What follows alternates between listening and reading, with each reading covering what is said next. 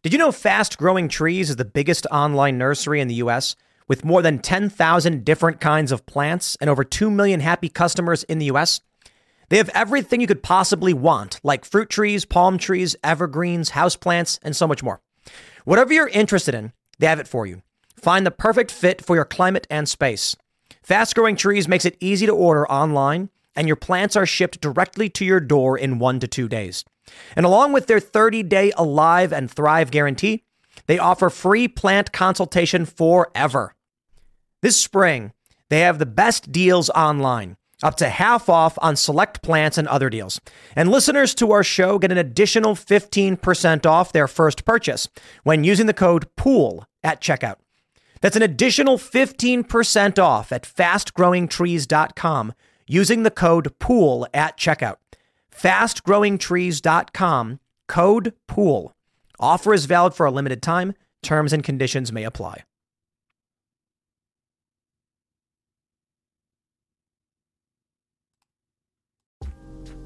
Today is December 9th, 2021, and our first story Biden is losing the Ukraine front to Russia. Administration officials are actually suggesting that Biden will tell Ukraine to cede eastern territory to Russian backed separatists, an effective surrender. But I gotta be honest, if this avoids a ground war, it's probably a good thing because Ukraine's borders are none of our business. In our next story, Alec Baldwin's story is just getting weirder, claiming he didn't even know he shot Halyna Hutchins for 45 minutes. Now that just doesn't add up. And in our last story, Pfizer CEO says fourth COVID vaccine may be needed due to Omicron. And finally, many regular people are waking up saying, wait a minute, something doesn't make sense. Now, if you like the show, give us a good review, leave us five stars. And if you really like the show, please tell your friends about it. Now, let's get into the first story. In August, Joe Biden absolutely botched the U.S. withdrawal from Afghanistan, something many of us had been celebrating as a good move, finally getting out of the region. We shouldn't have been there. But Biden did insane things, or at least his leadership did. Well, under his leadership, his command did, abandoning Bagram Air Force Base, and this precipitated a major decline in Joe Biden's approval rating. Right now, I have a story that is one of the most absurd that I've ever seen from the AP Biden administration officials are suggesting they are effectively going to cede Ukraine's eastern front to Russia. Now, I suppose that may be a good thing if it means we avoid a ground war.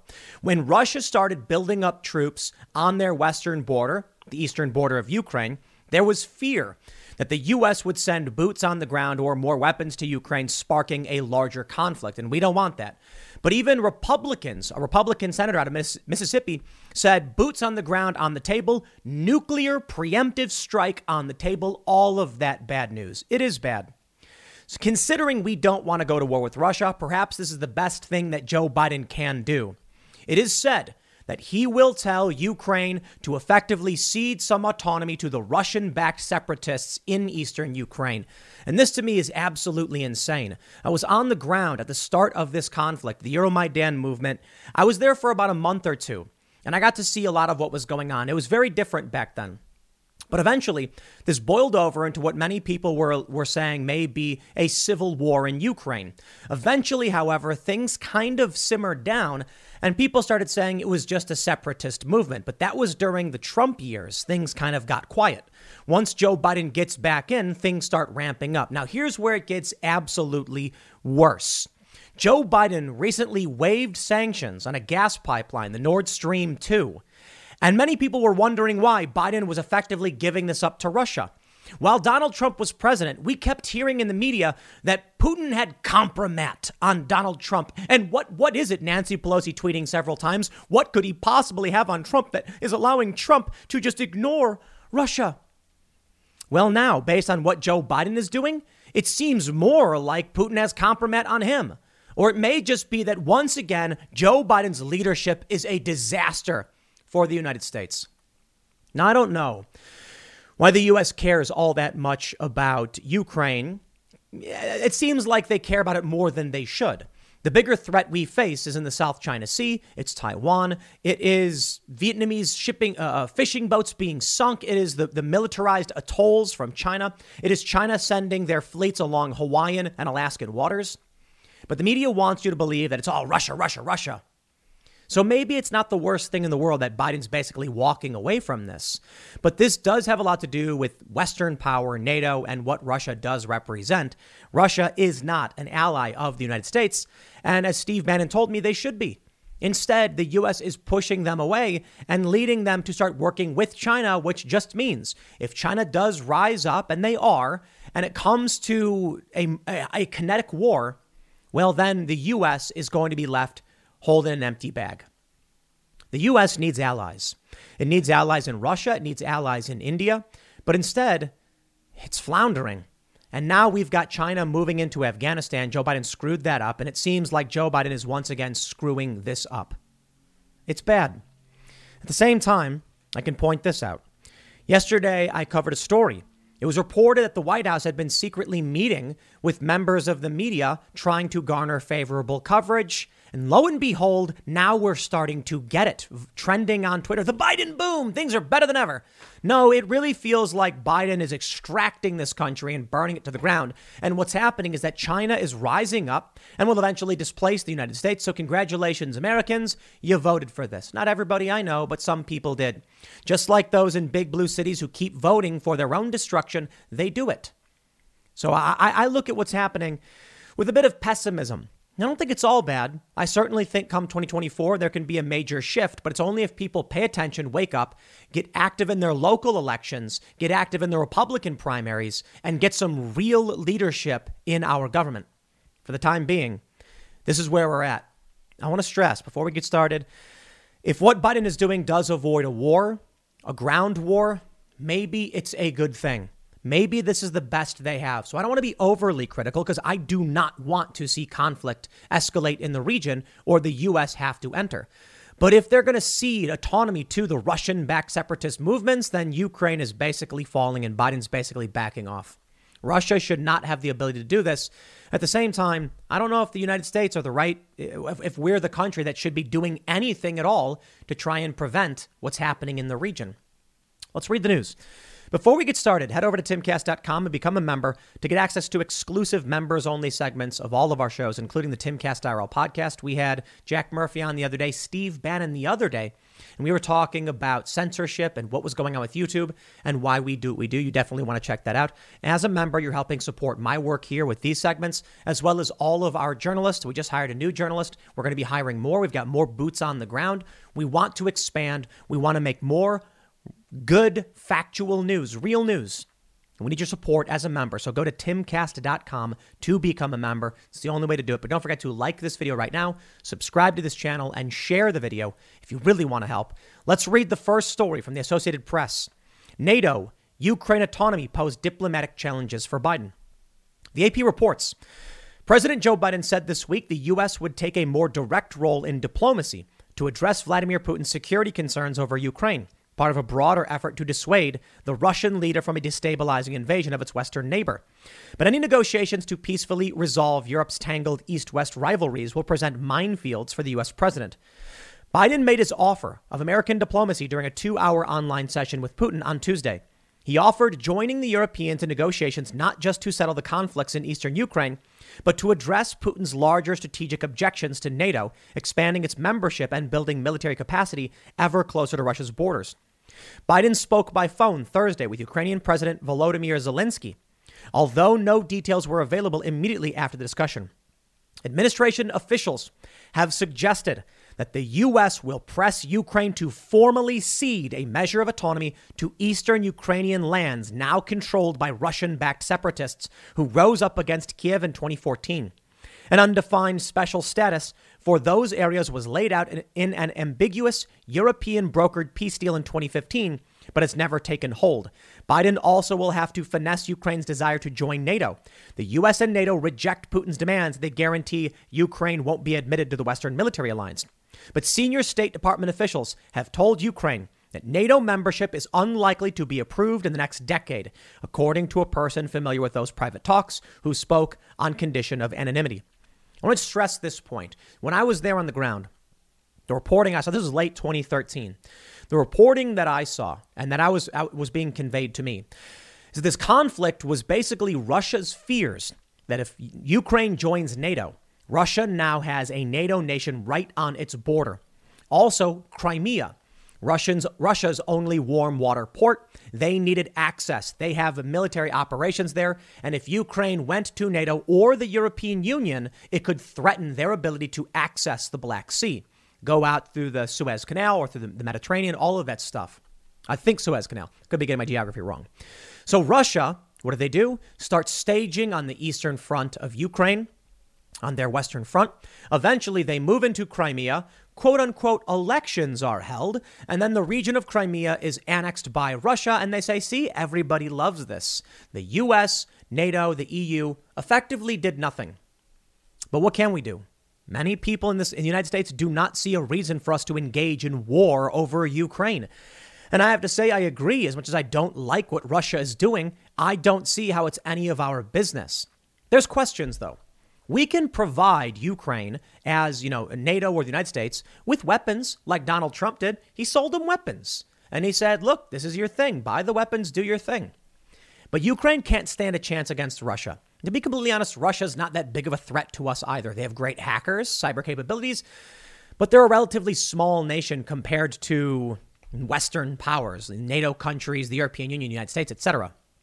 But this is still bad for Joe Biden because across the board, Joe Biden has proven to be a weak and ineffective leader. This didn't happen during Donald Trump's tenure. When Donald Trump had his one term, what did we get? All of this slowed to a halt. I think Vladimir Putin was genuinely concerned. Trump was pulling troops out of the Middle East, and Putin was probably thinking, I'm not gonna, I'm not gonna engage with this hothead. But the media kept saying Trump was the one who was compromised by Putin. That's insane. Trump was the one who sold the weapons to Ukraine. Have you seen the price of gold lately? It's hitting all time highs. And when it comes to investing in gold, check out Noble Gold Investments. They have a track record of excellence that's second to none. Just look at their thousands of five star reviews on Trustpilot, Google, and the Better Business Bureau. Customers rave about their knowledgeable staff, smooth investment process, and life changing results, which you can see for yourself online. That's the kind of reputation you can count on.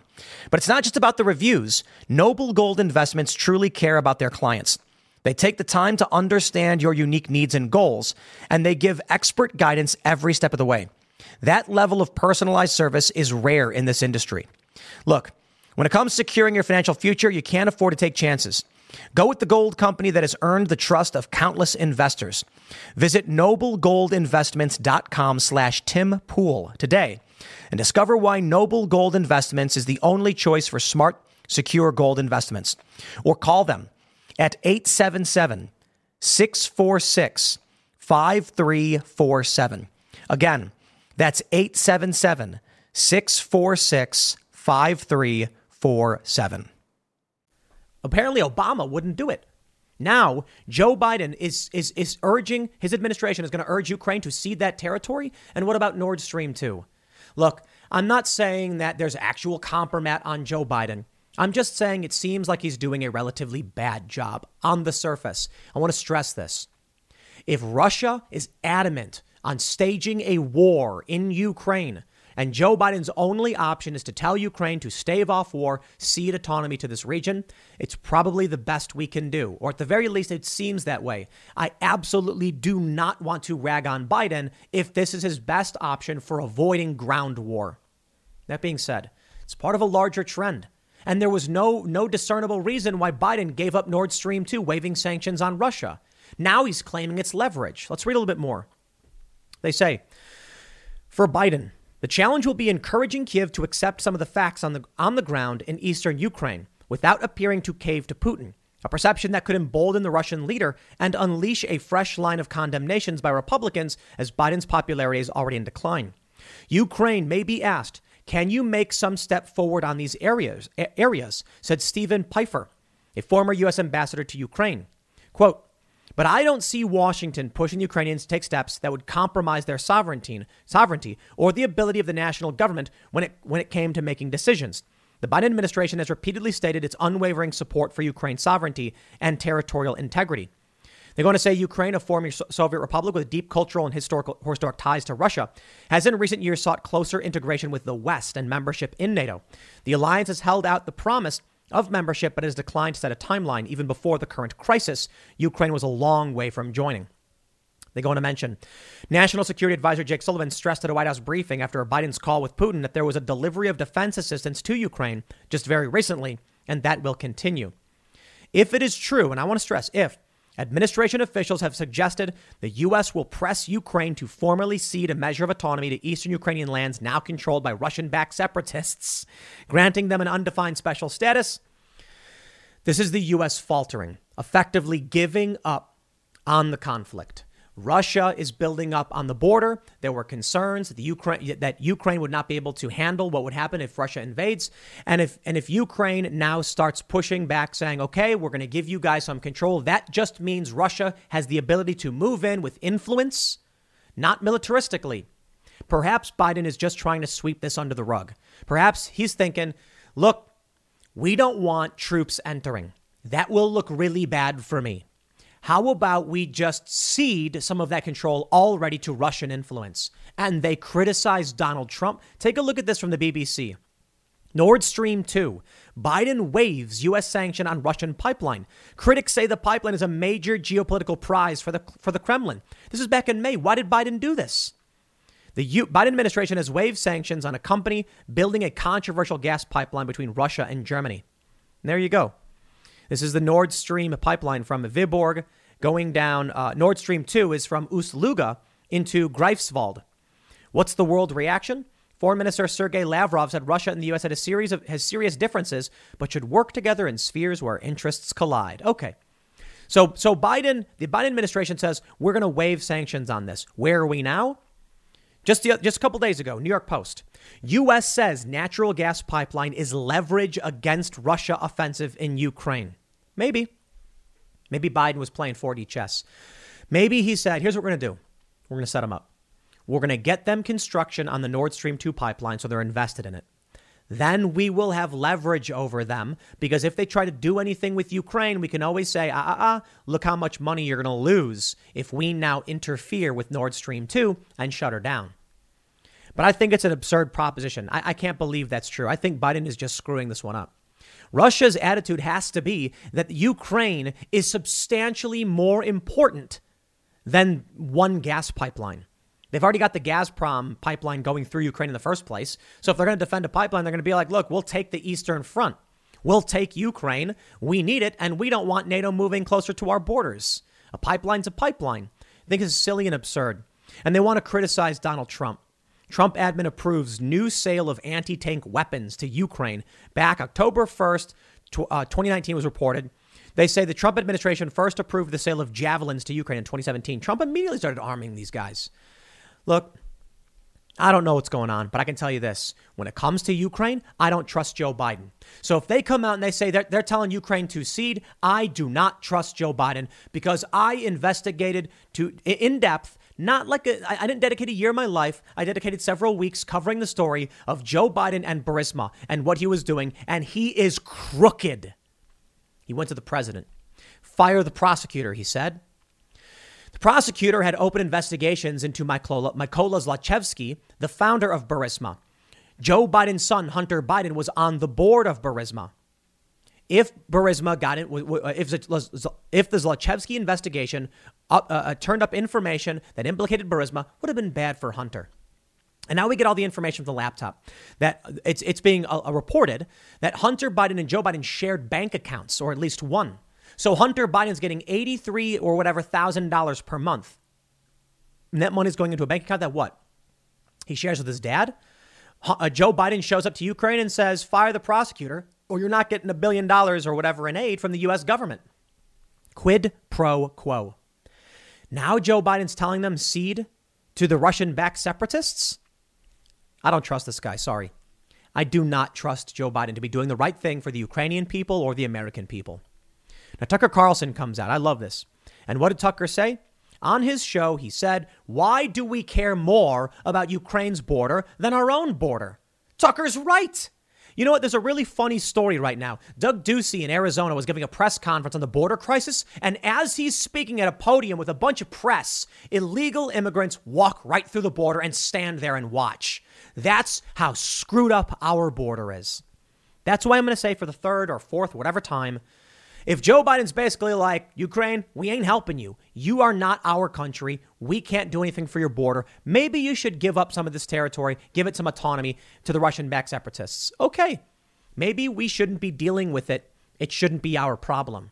Look how the media handles this. Independent.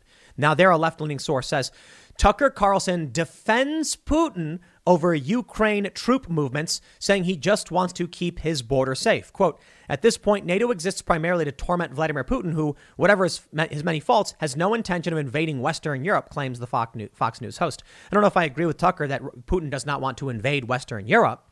I certainly think it's fair to say, but at least he wants to get close, invading Eastern Europe. So, yeah, would Vladimir Putin like full control over Europe? I'd imagine, same way the EU or, you know, NATO would like to have influence over the sphere as well. Does that mean that Putin is actually planning on doing anything as crazy as invading Western Europe? No, probably not. But I'll tell you this. How do you think Russia feels that NATO is encroaching on Ukraine and Eastern Europe? They're probably like, hey, we don't like it. And then what? You're going to make the argument that the West, that NATO and the US doesn't want to invade Eastern Europe? I wouldn't be surprised if Joe Biden did. We have this story from Forbes. Tucker Carlson accused of promoting Russian propaganda as Putin masses forces on Ukraine border. This is silly. It's absolutely silly. I, I, I really, really am stressing the point about the decision Biden's making being, I think, just showing his, his lack of leadership. But I, I stress this point because I'm not going to pretend like I have better answers. I mean, many of you may have stronger opinions or better answers. Maybe the issue is literally just arming Ukraine to the teeth and saying, look, we'll sell you weapons, do your thing. But I really don't want war. I agree with Tucker. We shouldn't be worried about this. We should be focused on our own border. I just don't believe that Joe Biden has good intentions because of the Burisma scandal. And I especially don't believe Joe Biden will do anything for our own border. I certainly think he's got ulterior motives, especially with, grant, with waiving the sanctions on the Nord Stream 2 pipeline. Now, let me show you where the news is at today. Stop being mean to me, says Daily Mail. White House holds secret meetings with news organizations to demand better publicity for Biden, as Washington Post columnist claims president is being treated worse than Trump. I covered this in, in greater detail yesterday. It's amazing how this is all basically being proven to just literally be happening. So the Biden administration has private meetings with the press urging positive coverage. And what happens? The media obliges from the Daily Mail. CNN's Don Lemon is blasted for literally singing Biden's praises over 5 cent drop in gas prices after White House had secret meetings with journalists begging for better press. It's incredible because CNN's the one who exposed this. You ready for the good stuff? Here's the good stuff from the Hill. Biden is delivering the fastest economic recovery in history why hasn't anyone noticed? I don't know. Maybe it's because my food prices are way up, gas prices are way up, property prices are way up, and uh, people are struggling. There's more COVID deaths this year than last year. This is what you get. Now, to be fair, it's an opinion piece from The Hill. They say it doesn't reflect their views, but come on, here we go. This op ed says Democrats are faced with a sticky problem. The economy is nearing full employment after businesses added 210,000 jobs in November. Those numbers are abysmal. Jeez. Labor force participation climbed to its highest level since the pandemic. Since the pandemic, and wages are rising across many industries. Yet most vote- voters are increasingly pessimistic about President Biden's economic stewardship. How are they claiming that 210,000 jobs are good? There are, I think, what, double the amount of job vacancies as there are people looking for work? One of the problems here with that number is that these people can't take any job. Eh, let's say you're a petroleum engineer, you can't go and be a school teacher. So there could be school teacher openings and you can't find work. The economy is fractured and broken. And they want to say, but it's the best, it's the best. Oh, here we go. I love this one. From the Washington Monthly. It's a Biden boom, and no one has noticed yet. Amazing. If the current high levels of economic job and income growth continue, the 2022 midterms could look different than most are predicting. What is this, an attempt at a self fulfilling prophecy? convince every everybody that everything's better than ever, and they'll just go along with it and believe it's true and be like, "I guess Biden is good." While many people are uncomfortable communicating bad news, Democrats have a problem these days talking about the good news, especially on the economy. Based on the data, President Biden and the Democratic Congress are set to preside over the strongest two year performance on growth, jobs, and income in decades, so long as the current cycle of inflation eases. Oh, so long as it eases. Okay. Here's a story from Washington Post. I love, love, love, love the manipulation. In 2022, Companies plan to give biggest raises in more than a decade. Higher salaries for new employees will help push payroll costs up an average of 3.9%. Conference Board research shows inflation plays a role. Let me uh, let me simplify this for you. People can't afford to eat or drive. So when they go to jobs, they say you've got to pay more than that. That's it. And so the companies are like, I guess so. And that means they're going to have to raise prices across the board. Now, I'm not a big fan of a hard minimum wage. I'm not a fan of necessarily just getting rid of it. We'll have to, I'm not going to pretend like I know the answers to that, to that problem. What I can say is artificially increasing wages doesn't work the way these people think it does. So right now on the left, they're saying just crank up wages. Okay. I'll tell you what happens. They don't want to admit it because they look at places like Denmark and Finland and they're like, they have a $20 minimum wage for their fast food restaurants and a burger only costs $1.80 and they have healthcare and blah, blah, blah. Sure, small countries. I get it. Well, I actually, this is, I'll, I'll use an anecdote. An anecdote isn't, uh, uh, the plural of anecdote is not data. But I was talking to an accounting firm who said that when New Jersey raised their minimum wage, they lost like 30% or some ridiculous number of their clients because many of these small businesses can't afford it. Driving up the minimum wage may negatively impact Walmart, who can afford it, but it's devastating for small businesses. You know, even Walmart's going to be like, okay, we're going to lose X dollars. But a mom and pop shop where the owners are making like $40,000 a year and their employees are getting paid 12 bucks an hour, all of a sudden I have to pay 3 bucks more per person per hour. All of a sudden they're like, we are no longer able to survive. So what do they do? They shut down. Where do they go work? I don't know. Maybe they retire or go work for the big box stores. Here's what I find funny. You can certainly find stories in American mainstream press that are negative towards Democrats on the economy and otherwise. It's just funny to see that there are stories popping up now after this Biden push to try and claim the economy was doing well. But what happens when you go to Canada? This one I like. Fortune. This one is from November 30th, apparently before the Biden meetings. Food prices are already at a 10 year high. There's no relief coming in 2022, a grim new report says. Okay, well, that's American press. But uh, what is this? It's a Biden boom? What about the fastest economic recovery? How come only two weeks ago they were like, food prices are already at a 10 year high? All right, let's throw to Canada. From CBC, we'll all be paying a lot more for food next year, says Canada's food price report. 2022 expected to see the biggest annual increase in food bills on record, new report says. We got this one from globalnews.ca. Canadians are about to face more sticker shock at the grocery store. December 9th, 6 a.m. That's this morning. Incredible. So in Canada, they're in serious trouble. I mean, it's not the end of the world, but people are going to be facing sticker shock as prices skyrocket.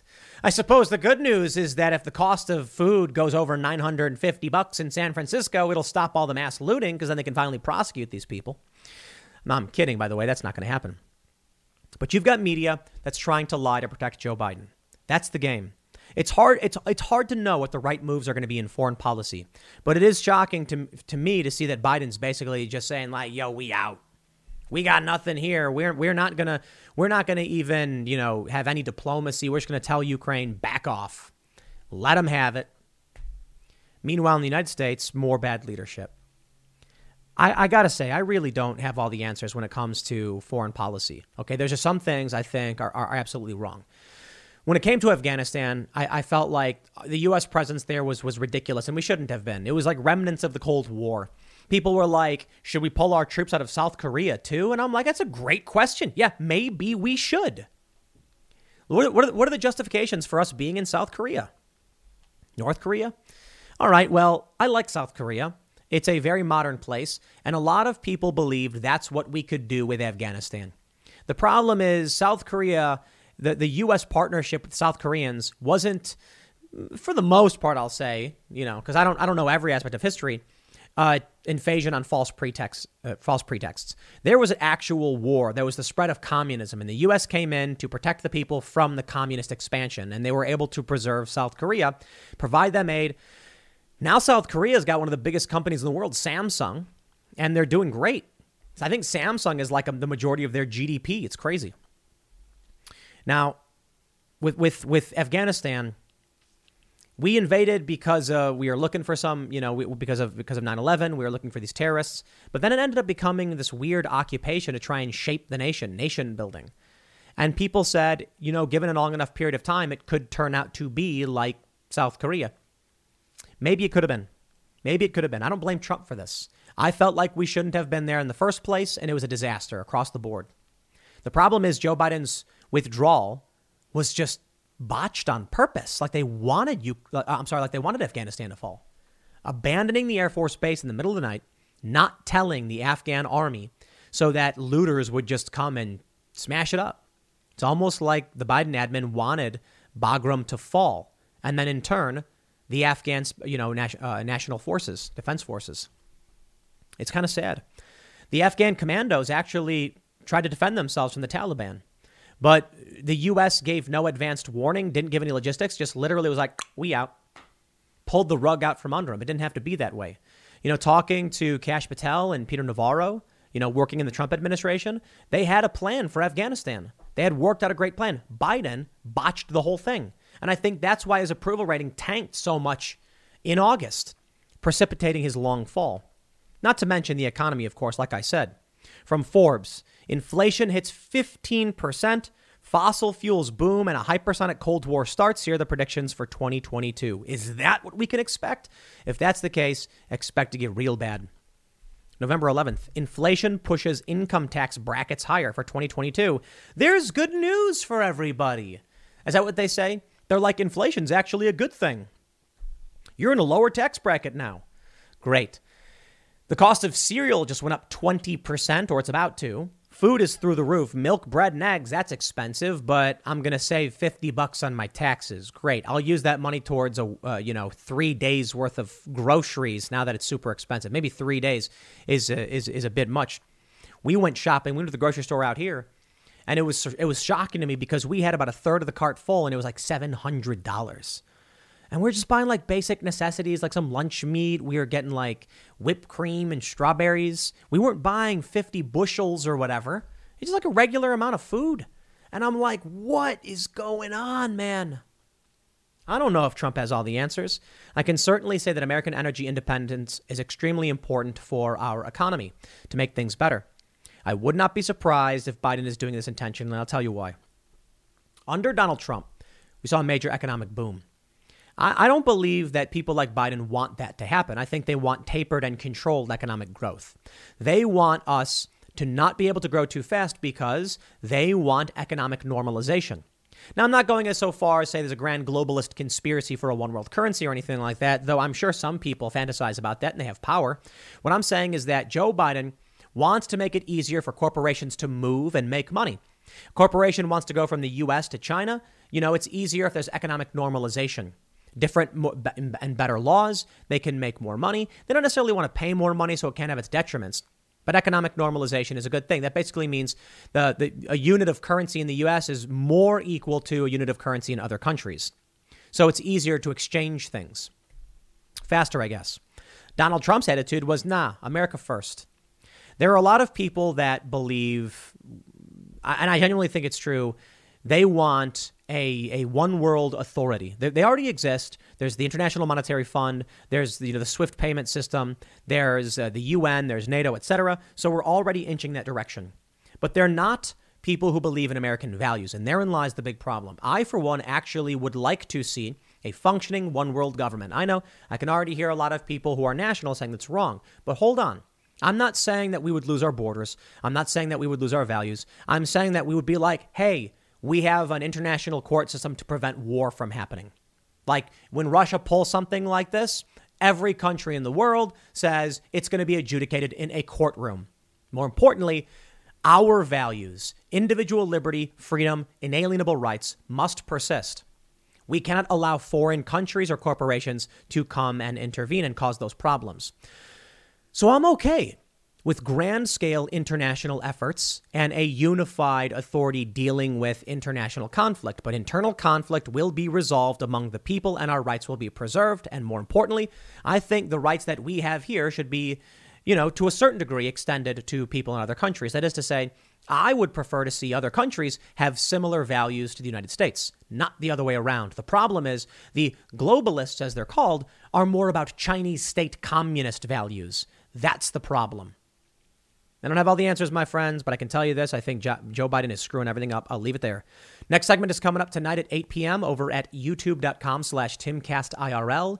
Become a member at timcast.com. Thanks for hanging out, and we'll see you all then. Things have not been going well for Alec Baldwin. The other day, reporter Jon Levine was walking through New York and saw Baldwin and decided to ask him some questions, particularly that Alec Baldwin had claimed in an interview that he didn't pull the trigger. And this reporter said, Did you really not pull the trigger? And Alec Baldwin turns around, starts walking towards the guy at an accelerated rate. I don't want to say he charged at him, that's what some media outlets have said, but he walks up to Jon and he's like, "You can't take photos on private property." And then Hilaria, I think it's Hilaria, you know, pushes him back. And this this became a big story in and of itself that Alec Baldwin had lashed out at a reporter when questioned on street about fatal Rust shooting. The dude seems to be breaking down. His interview and statements made by other people on set, I believe, have just further incriminated him. So we have a bit of an update across the board on what's going on here. We have the story from last week. Rust AD agrees Baldwin didn't pull trigger, but sheriff's not convinced. Baldwin may actually get criminally charged. Most people say involuntary manslaughter. It's hard to know exactly what happened, but Baldwin's story is that he pulled the hammer back and it just went off. And this you probably have heard, but in a recent interview, he gave details where he was like, I was pulling out the gun and I was showing Halyna, who's a cinematographer, she was telling me where to, where to point it. She told me to pull the hammer back and then it went off. I don't believe, uh, I don't believe that for a second. But interestingly, as much as we do have Washington Post and CNN bringing in experts which call into question Alec Baldwin's version of events, we have what may be one of the funniest stories I've seen written about this. It's a listicle from BuzzFeed.com. 23 eye opening details Alec Baldwin revealed in his first interview since the Rust prop gun accident. This whole thing is a strange, is a creepy defense of Alec Baldwin when, as far as I can tell, the current circumstantial evidence and statements we have so far does implicate him in at least involuntary manslaughter. But when you read BuzzFeed, they're really trying to protect this guy. Surprise, surprise. Many people have said, well, you know, look, Alec Baldwin is a party member, so he's not going to face any real uh, repercussions from this. Let me just break this down, and I want to show you this BuzzFeed story because most of you probably know the story, but for those that don't, Alec Baldwin claims that he never pulled the trigger. He was filming a movie called Rust.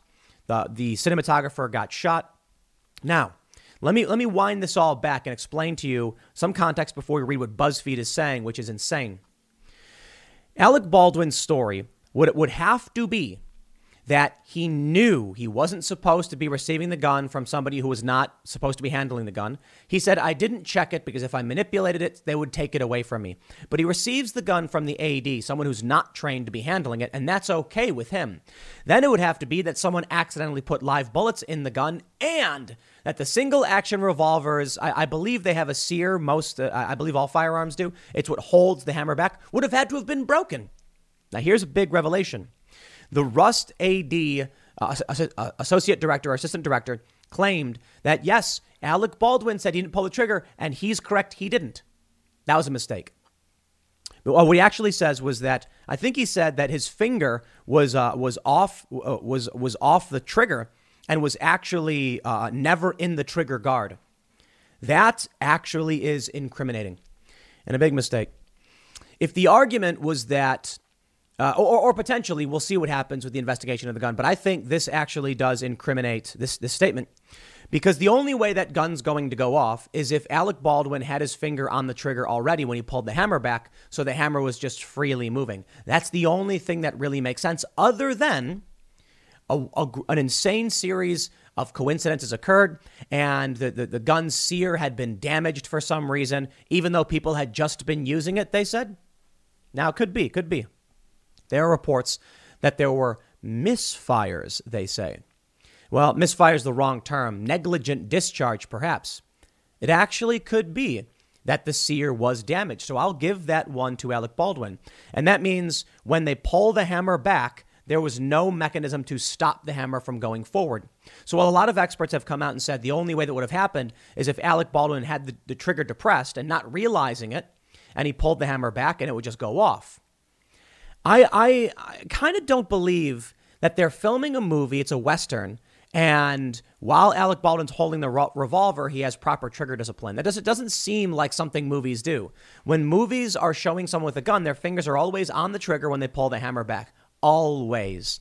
Now, when in modern movies, when they have rifles, they're doing proper trigger and muzzle discipline. The gun's pointed down and their fingers off the trigger, depending on the character.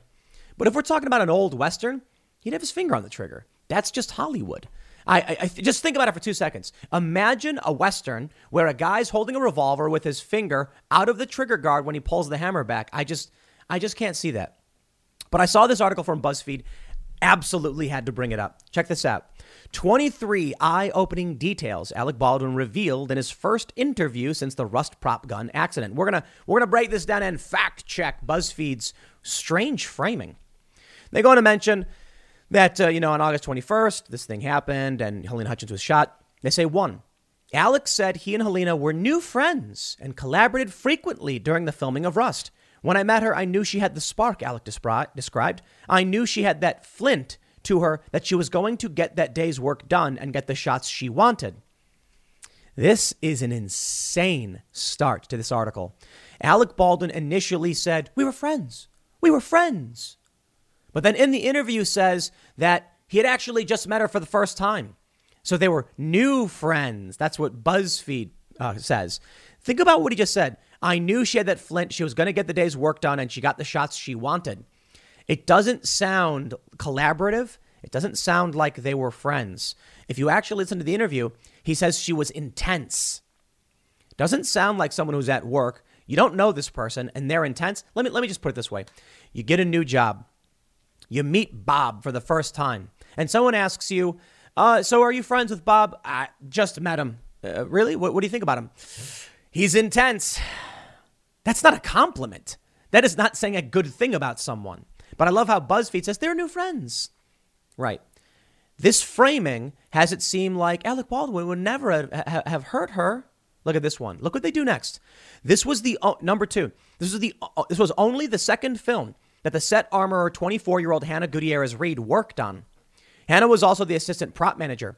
Her attorney now says that she was stretched in an inappropriate way because she had two jobs she was responsible for. However, Alex says he never heard any complaints from Hannah or the prop department. I said this, you know, last month. Why would we start this conversation assuming it was the one person trained to handle the weapon who made the mistake of loading live rounds into it and then giving it to the, the AD who wasn't supposed to be handing it to Alec Baldwin and then accidentally went off, even though Alec Baldwin's finger was not in the trigger guard and he was told by, Han, uh, by, he was told by Halyna to aim the gun at her and pull the trigger back. Yo, this story, their version of events, gets crazier every step of the way. And that's what BuzzFeed is is alluding to essentially. It was only her second film. I mean, so what? What does that mean about her training with firearms? Now, I will point out, Halyna Hutchin, um, I'm sorry, I keep mixing their names. Hannah Gutierrez Reed, in, in this image, holding these guns, has her fingers off the trigger. So perhaps, perhaps. I want to point out this though. Look what BuzzFeed even does in the title of this prop gun accident. It's not a prop gun, that's a manipulation. It's a live firearm with real bullets in it. They say it was a prop gun, it was an actual functioning single action revolver. Here we go. The first time Alex said he heard about the dysfunction on set was when Lane Luper, the first camera assistant, resigned, citing dangers on set. How would Alec Baldwin not know that someone resigned? Some of the concerns Lane wrote about included misfires on set. Wrong. Misfire typically uh, implies the, the round does not discharge. They're talking about negligent discharge. They quote, during the filming of gunfights on the job, things often played very fast and loose. So far, there have been two accidental weapons discharges, Lane said in his resignation letter. Now, to be fair, two accidental discharges could imply that there was damage to this firearm and particularly the sear. I can believe that. And I think that's important to point out that potentially evidence does lead to that conclusion. But then there's several questions to be asked. How did a live bullet get in the gun? Why did Alec Baldwin not check the gun? If it is his understanding that manipulating the gun would result in it being taken away from him, why would he assume that the uh, the director, the assistant director, was a firearms expert? This was at the very least involuntary manslaughter. And that's there's a lot of legal experts who have come up with that, that opinion. I think it probably could go further than that. The story the story is that this is what Alec Baldwin has to claim that Hannah Gutierrez Reed made a mistake and loaded live rounds into the gun that had been damaged and the and the sear mechanism wasn't working. I never pulled the trigger. In fact, the AD says his finger wasn't even in the trigger guard, but he was told by he was then given the gun by someone who wasn't supposed to give it to him. He was then told by by uh, Halyna to point the gun at her, pull the hammer back, and then it just went off. But that would also mean that Alec Baldwin pulled the hammer back and released it. Now, look, I'd assume a guy who's got decades in the industry, especially with firearms, would know how to properly release a, a, a, hammer without accidentally discharging it. Perhaps the gun could have blanks in it. Either way, it'd still be dangerous.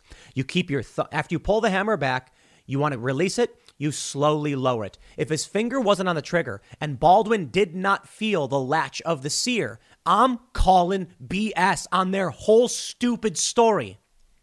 Assuming the sear is broken, that means that Alec Baldwin pulled the hammer back, but did not, the, the, it did not fire. Check this out. They say during the scene, Alec was shooting with the gun. The first assistant director allegedly declared this is a cold gun on the film set. We've heard that before, and, and that's irrelevant. In the scene that Alec was performing when the incident happened, he was supposed to pull pull out the gun, point it, and cock it right as the scene cuts. He says he was never instructed to do more than that. Alex, and, and so this is interesting because we had previously heard that he was not supposed to, uh, to have fired the gun. And so perhaps, I think it's fair to say, correction on previous, you know, uh, statements and videos, perhaps it did call for him to pull the gun out and pull the hammer back, but he was not supposed to fire it. Baldwin saying he didn't pull the trigger. Okay, let's go back to this. They say Alex said he was when he was rehearsing the shot, Halyna, Halyna was looking at the monitor and telling him which direction to point the weapon in. She's guiding me through how she wants to hold the gun for this angle. Alec claims he pulled the gun's hammer back as far as he could without cocking the actual gun, as instructed by Halyna. When he let go of the hammer, the gun went off. Incriminating statement. The single action revolver, uh, or single action revolvers, have a locking mechanism and, and it's very it's it's it's within millimeters. If you're holding it, watch the video from there's there's a, several videos of weapon experts showing you gun safety. You pull it back even like 10%, it locks in place. It's a safety mechanism. You pull it back again, it clicks. You pull back again, it clicks all the way back. If Alec Baldwin said he pulled the gun's hammer back as far as he could without cocking the actual gun, so the sear was broken, he pulls it all the way back? No. If he were to pull it back even slightly, it would go back. In fact, we've got some some old uh, Civil War weapons. Uh, a Civil War. I've got a Civil War antique rifle, percussion cap, and I, I'm assuming this wasn't a percussion cap weapon, but they're similar. Similar. And then I've got some flintlock stuff. You pull it back slightly, it locks. You try pulling the trigger, nothing happens. At least on those weapons. I'm not saying they're the same weapon. Alex said it was neither in the script for the trigger to be pulled, nor did he pull it. The AD, the AD's attorney, told ABC News that he witnessed the whole thing and agrees with Alec that he did not pull the trigger and that his finger was outside the trigger guard. All right. So maybe it was a broken gun. Still the question of why was live ammunition put inside of it? This is an extraordinary sequence of events. Alex said the gun was supposed to be empty and that this accident never should have happened. I was told I was handed an empty gun. Even if there were cosmetic rounds, nothing would have charged at all, he explained. Alex said he initially thought Halyna fainted when she fell down after being shot. The notion that there was a live round in that gun did not dawn on me till probably 45 minutes to an hour later. What? Yo. When a gun goes off, you hear it. We call it eye pro and ear pro. It's eye protection and ear protection. So you go to the range, and everyone will tell you eyes and ears. You can't even walk into uh, a range unless you have both of those on. There's like a you walk through. So uh, at least out here. You'll walk in, there's a massive heavy door. You open it, and there's signs everywhere saying you must have ear protection and eye protection. You walk in without it, they'll be like, whoa, whoa, whoa, and they'll stop and they'll, they'll push you out. Now, if you're an outdoor range, they might say, you know, get back, get back, because a lot of the sound travels forward, so depending on where you're standing. But typically, you got to wear ear protection.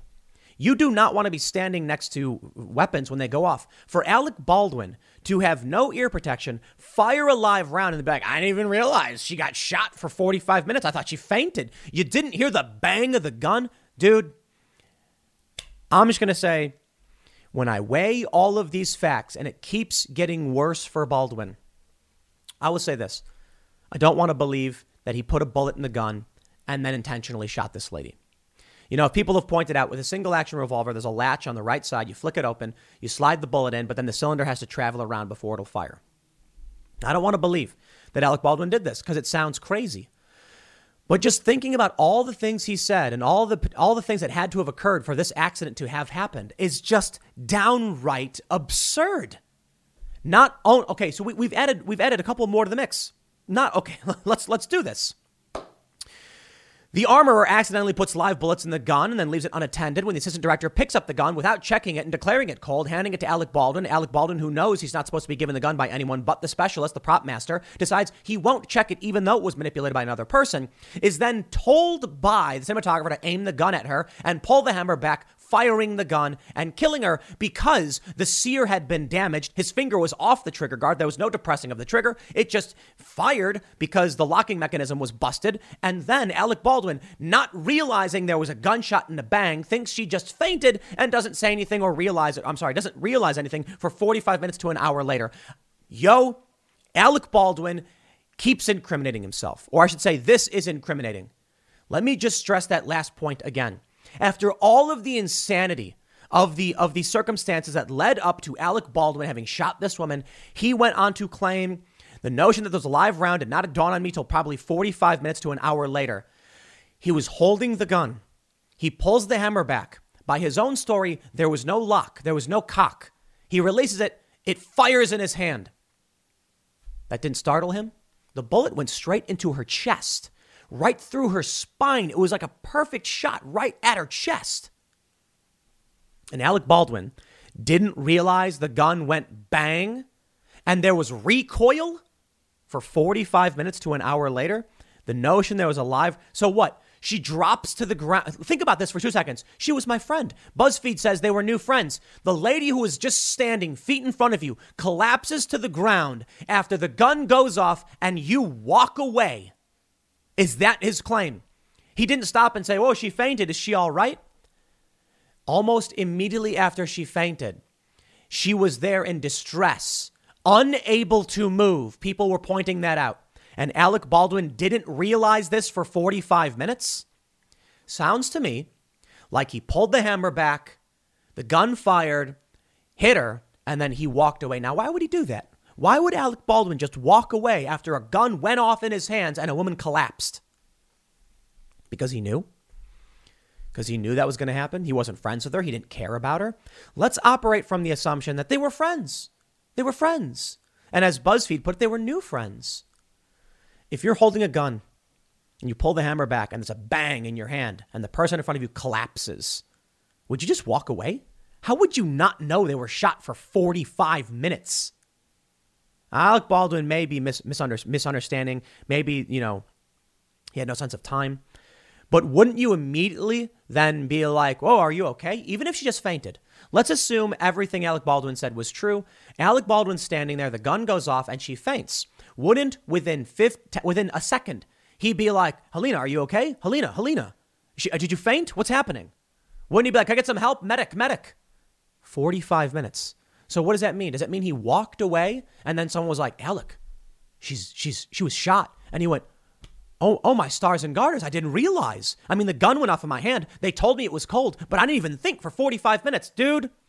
I am sick of everyone making every assumption and lead to lead this down the path that Alec Baldwin didn't do anything wrong. And I will shout out those those those analysts, Andrew Branca and Viva Frei, for talking about this and saying involuntary manslaughter. But guys, let me ask you this: That question right there, doesn't that escalate it? I mean, maybe it doesn't, but the idea that the gun went off in his hand and then he did not even realize he fired a live round into the chest of one for 45 minutes, isn't that kind of an insane statement? Shouldn't an investigator or prosecutor say, How is it that your new friend was hit by a round? In fact, they have the gun. Check the sear. Check to see if the hammer locks back. Yo, I think this dude, I think there's real criminal charges here because he's put out statements that are incriminating. His finger wasn't on the trigger guard. Well, if the gun works, if the sear locks the hammer in place, this guy lied. That right there is the most incriminating thing I've seen so far because I don't know how you walk past that one. He shoots a woman and then doesn't realize it for 45 minutes. The same bullet went through her. They say no one told, uh, allegedly, no one told Alec what had happened until he was at the police station hours later. It was like seeing aliens. It was utter disbelief over the idea. It was unacceptable, the idea that it was a live round. Bro, she was, she was standing in front of you. She was, she was standing in front of you and you shot her. And you were like, I didn't even know until I was at the police station. What?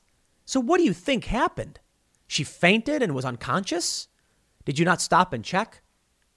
So perhaps, perhaps it's fair to say Baldwin fired the round and she and she dropped and he thought she fainted and he did stay and help and say are you okay?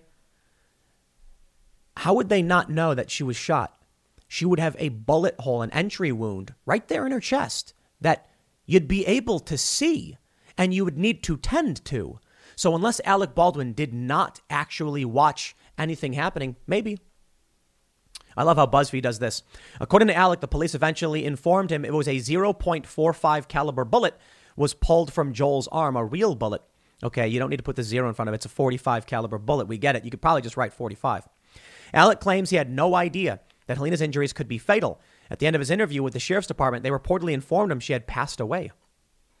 Alec said he was embraced by Halyna's husband, Matthew, when he came to town. He was as kind as you could be. Alec said he is most confused about why and how the gun was loaded. I don't know how that bullet arrived in that gun. But I'm all for doing anything that will take us to a place where this is less likely to happen again. Okay, some people are saying sabotage. Maybe. Maybe, but, but, but look, I, I look at all of this and Alec Baldwin's behavior after the fact. I don't believe that sabotage is the more likely outcome. I believe sabotage is possible.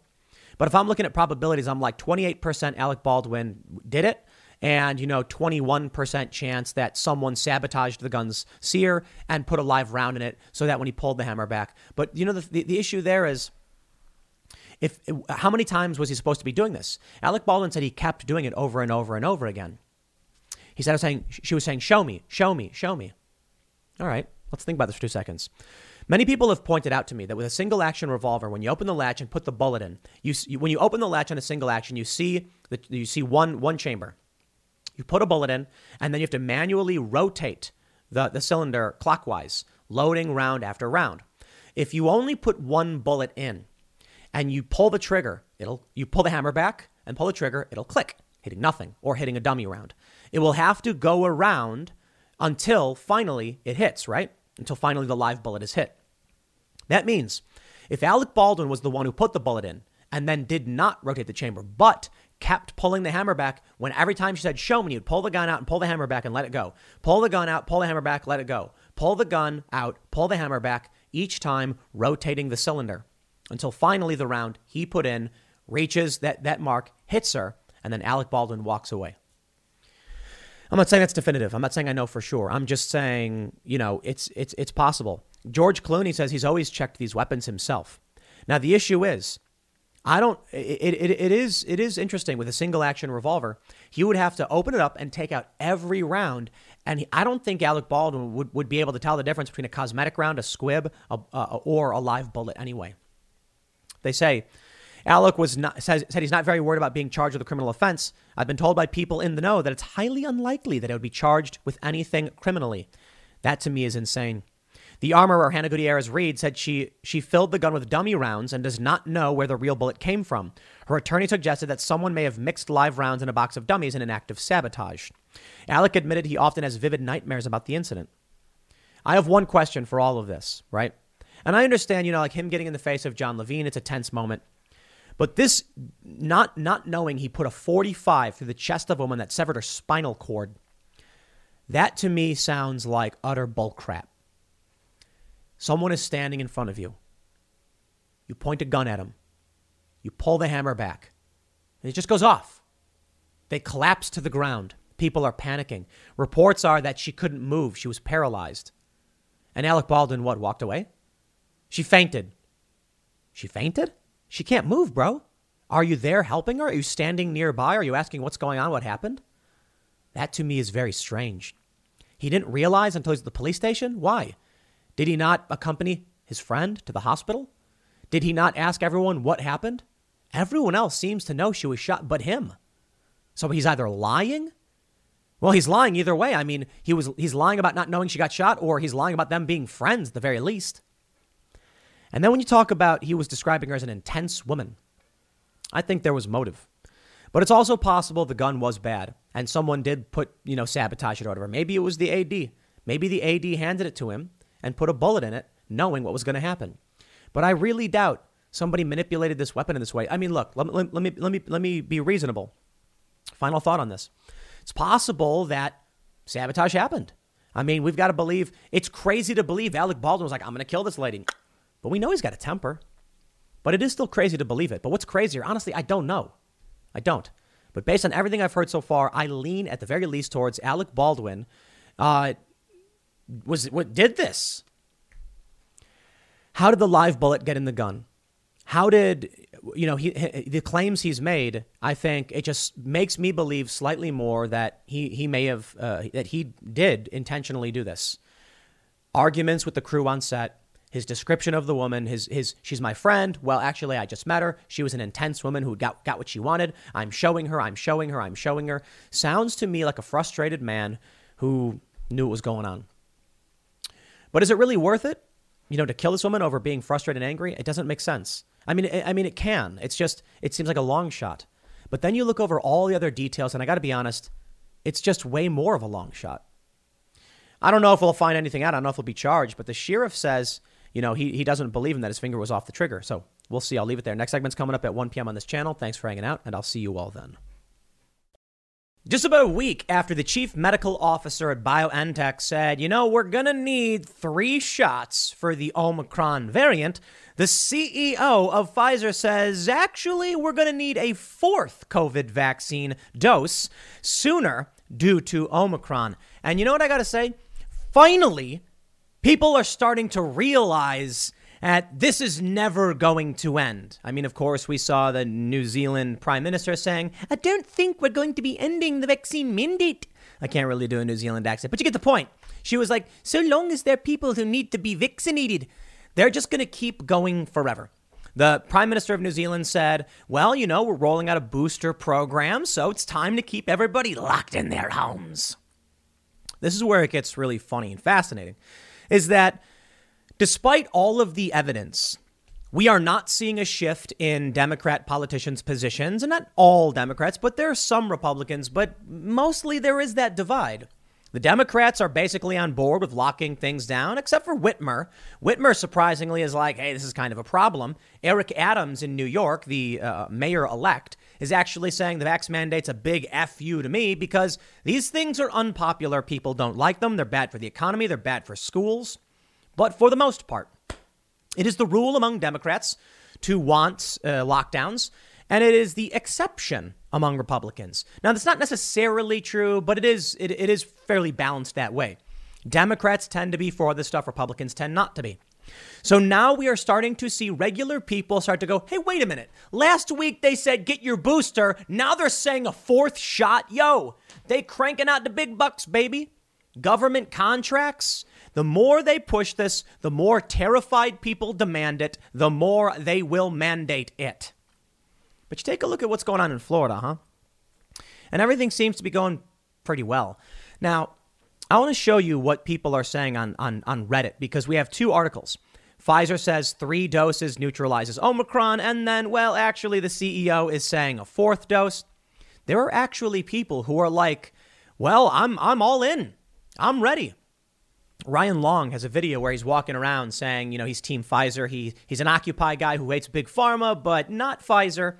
And he actually talks to a guy in the street who's like, I got them all. I got all the boosters. I'm going to keep getting them. And it's just like, all right, look, I don't know about your health. I don't know about it. But I will say at a certain point, when there is government mandated private products, you've got to have some consideration for the political implications of why this may be, uh, the, politi- the political reasons this could be happening. Now, that being said, Tim, Tim, talk to your Dr. Pool here. Uh, yeah, talk to your doctor about it. Um, talk to a doctor about it. I can't tell you the science. And, and, you know, the reason I often say this is that one of the most frustrating things for me is being in a position where there's nothing for me to argue and someone could be wrong, like dis- having a discussion. So here's the way I put it. Like, imagine you're sitting down with a bunch of people and you've got a friend who's like, Donald Trump was trying to collude with Ukraine. You know, he was quid pro quo to get Joe Biden elected. And you're sitting there knowing it's not true. And you're like, that's not true at all. Man, I love getting into the Burisma stuff. Hunter Biden was on the board of directors, so was a former CIA director. And uh, Victor Shokin, the prosecutor, had open investigations into Mykola Zlochevsky, and then Biden shows up and says, fire him. Yeah, you get it. But what happens when someone's sitting across from you and they're saying things that are just overtly wrong? You're going to be like, no, listen, this is what's actually happening. It's frustrating, right? What's frustrating for me is I don't know. There's so many studies, it's so hard to parse through this stuff.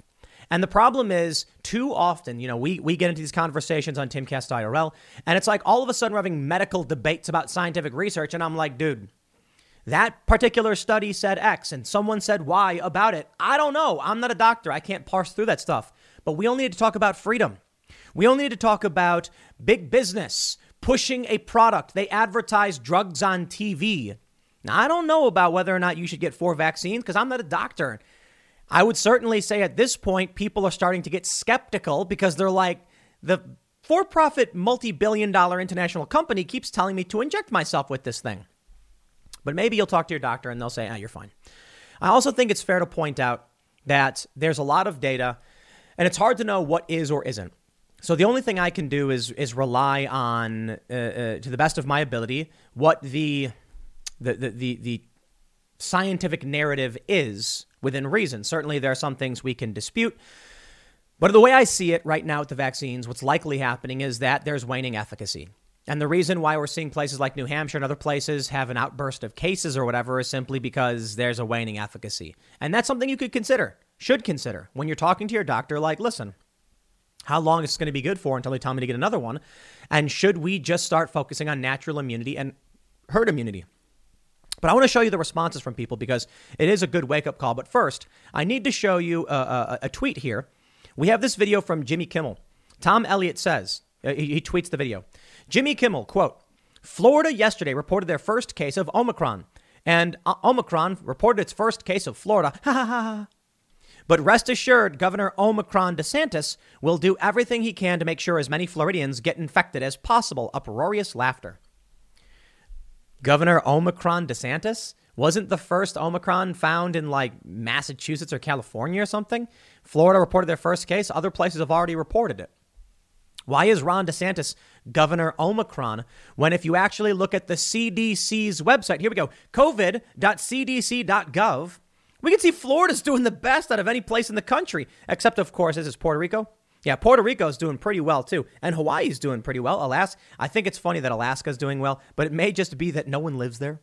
In uh, Yukon Koyukuk census area, that's that's all it's called. It's probably not a lot of people there, so I'm not sure there's going to be infection, but I believe it's also based on infection rate. So if we look at uh, Alaska, we can see that it's not necessarily about climate. Now, it may be to a great degree because it is the, the Gulf region and Florida that are doing the best. Or it could just be policy because Texas has uh, relaxed their policies, not to the same degree as Florida. And Florida is open and free. Monoclonal antibodies, no mandates, no mask mandates. Everybody's doing their thing. And it could be, in my opinion, that they've probably, they've probably reached herd immunity. That is, enough people have it now where it's difficult for the virus to actually keep spreading because of natural immunity. But the more we lock everybody down across the country, it doesn't seem to be having a positive impact. Here we are, now nearly two years into this, and this past year there have been more COVID deaths than there were in the previous year. And Joe Biden is president. So tell me. But here's, here's what we got now from CNBC Pfizer CEO Albert Bourla said Wednesday that people might need a fourth COVID 19 booster shot sooner than expected after preliminary research shows the new Omicron variant can undermine protective antibodies generated by the vaccine. Pfizer and BioNTech released results from initial lab study Wednesday that showed a third shot is effective at fighting the Omicron variant, while the initial two dose vaccination series dropped significantly in its ability to protect against the new strain. However, the two dose series likely still offers protection against getting severely sick from Omicron, the companies said. I don't know. What I can tell you is today there was someone on my Facebook feed who said that they were triple vaxxed and they got really sick. And we've heard that from people like Dan know, I don't, I don't know if he was triple vaxxed. He might be double vaxxed. And LeBron James uh, was vaccinated. It could be based on when they got the vaccine, waning efficacy. But it was weird. It's weird to see people say that they've gotten three shots and they're severely ill. Like on my Facebook, that's what I saw. It's anecdotal. Breakthrough cases happen. But I think these are things you, you need to consider as you weigh this when you go and talk to a medical professional. I got to say, though, that stuff is going to snap people into a, into a position where they're just like, I've got friends and there are celebrities who got really sick even after getting vaccinated. I'm not saying it doesn't work. I'm certainly saying that needs to be addressed and talked about. Well, here's what's happening now. This is from one day ago. One day ago on Reddit. BioNTech Pfizer say test shows three doses of vaccine neutralizes Omicron. Now you've got the top comment. He says, what, what about for people like me that got two Pfizer and one Moderna?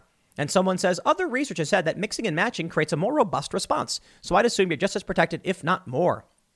Here's a good news, everyone. Professor Farnsworth. Good news that what, you get a third shot?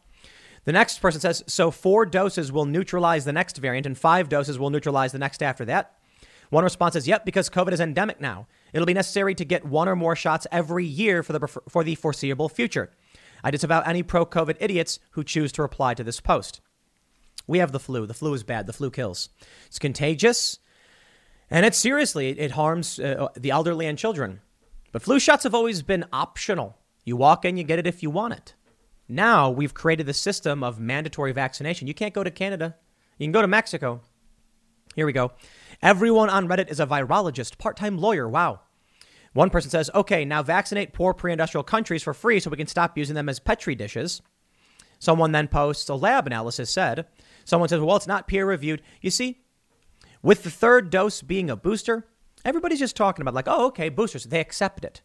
At first, it was just two. They accepted it. Now we have this.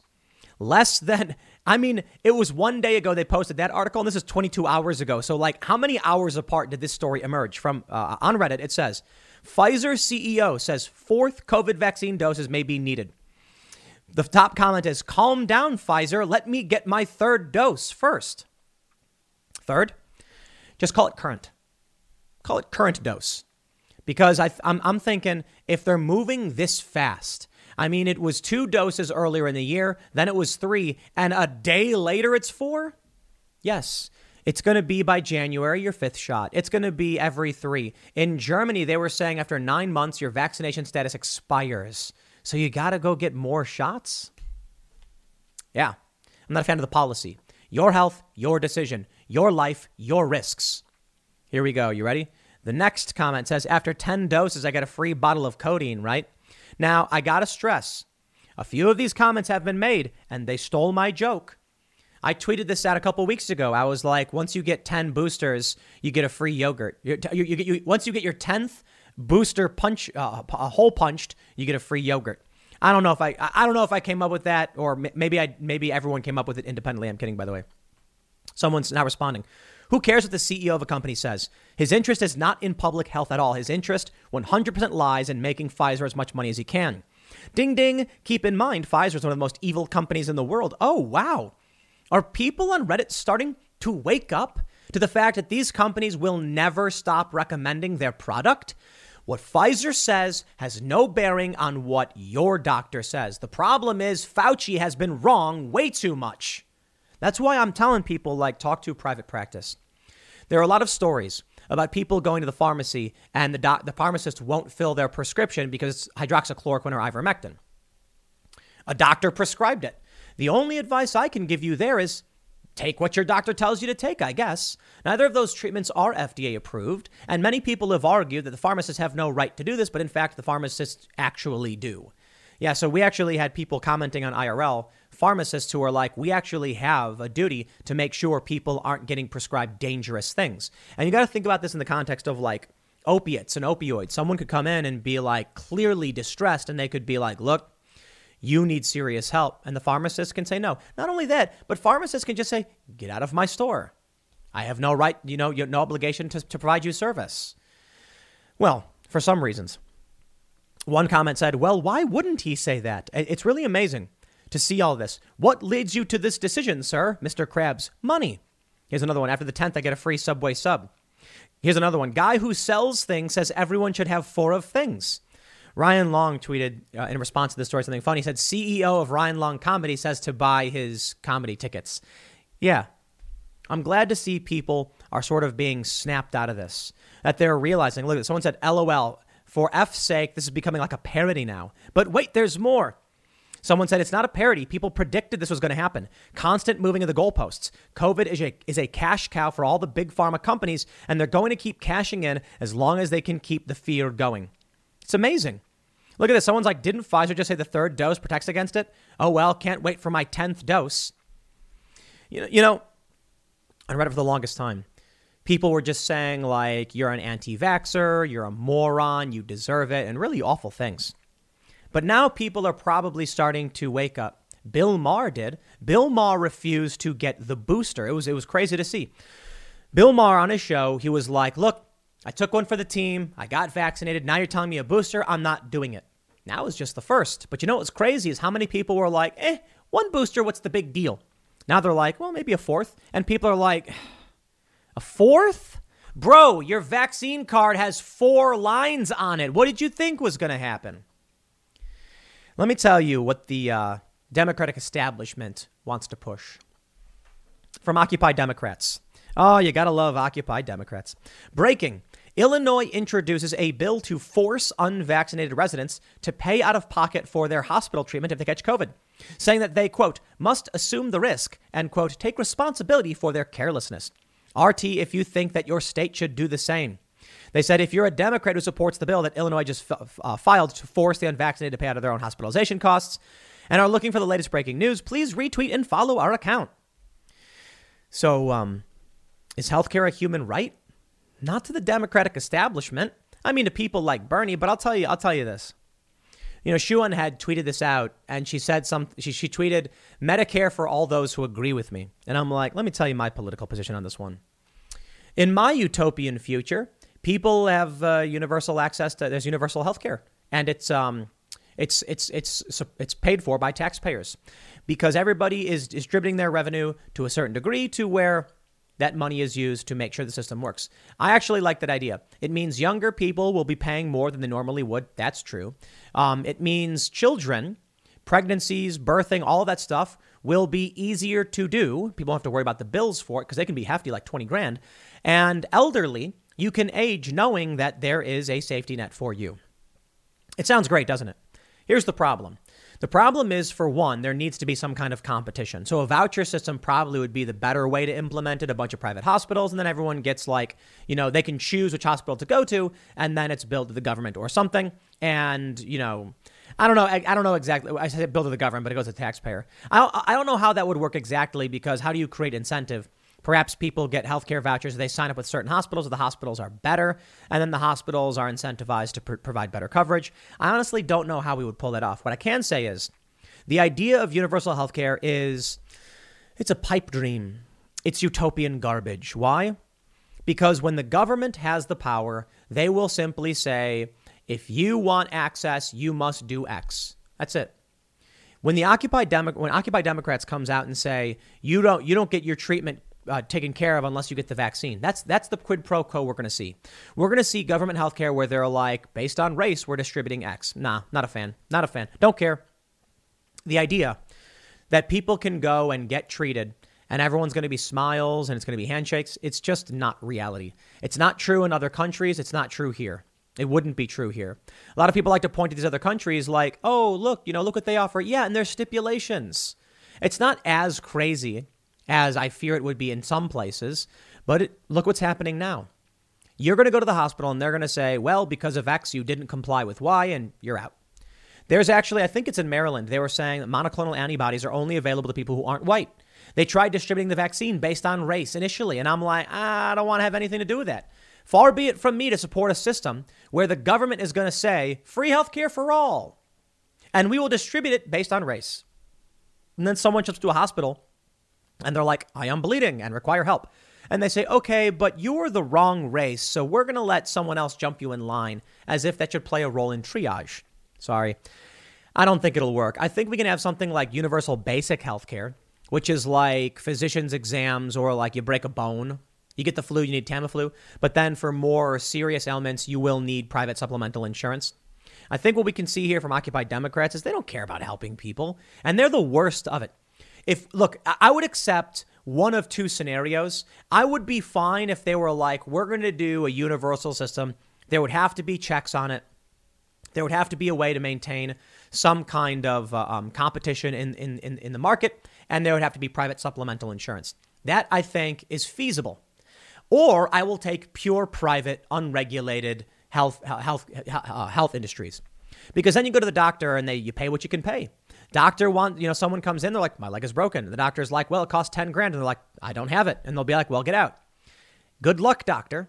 The challenge with this is that people don't break their legs all the time, and so it's an issue of like if you get one broken leg per month, how do you support your practice if people really aren't that sick or aren't coming in for all that serious stuff? So then you get this whacked out, medical, regular, regulated, semi private system that's just completely broken and doesn't really make sense.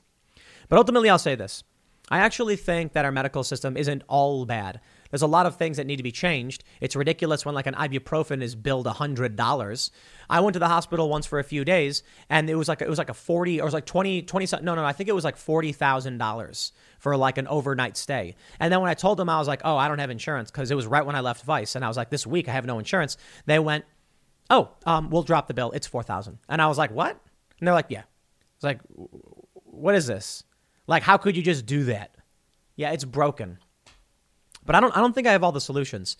What I can tell you is that major pharmaceutical companies' best interest is their bottom line. They're private companies. There's no solution here by making them public utilities or anything like that. It doesn't solve the problem either. I don't know what the problem is. People who make money off of whether or not you are living or dying, and the more you are dying but still being alive, the more money they make. Hey, there's a per- perverse incentive model here. And the left likes to say socialism or communism or something like that. That's not going to solve the problem either, because then you're going to have ideologically driven co- uh, government officials being like, did you get on your knees for the government today? You didn't? Well, then we're not giving you health care. So ultimately, that doesn't solve the problem either. Perhaps we need to just realize that there's no perfect system, that maybe we have a pretty good healthcare system. We should seek to improve it and make it better and make an idealized form of it, but we're never going to have some utopian future. It's just not going to play out that way. But far be it from me to pretend like I have all the answers. What I can say is, as much as you trust any other profession, your plumber, you got a good plumber, you got a good carpenter, you get a good doctor. Now, what can I say as to the four boosters? Well, I don't know. Uh, you know, I, am not a fan of playing catch up. So maybe um, I've already had COVID. It was really bad. Not kidding, man. It was bad. But if that's the case, maybe maybe Florida's got it right. Maybe maybe maybe this map from the CDC is showing us we should try out what Florida and some of these southern states are doing. Maybe what Puerto Rico is doing, because certainly what New York, Illinois, California, Seattle, Washington are doing is not solving the problem. Glad to see some people waking up to it, though. I'll leave it there. Next segment's coming up at 4 p.m. over at youtube.com slash timcast, my other channel. Thanks for hanging out, and I'll see you all then.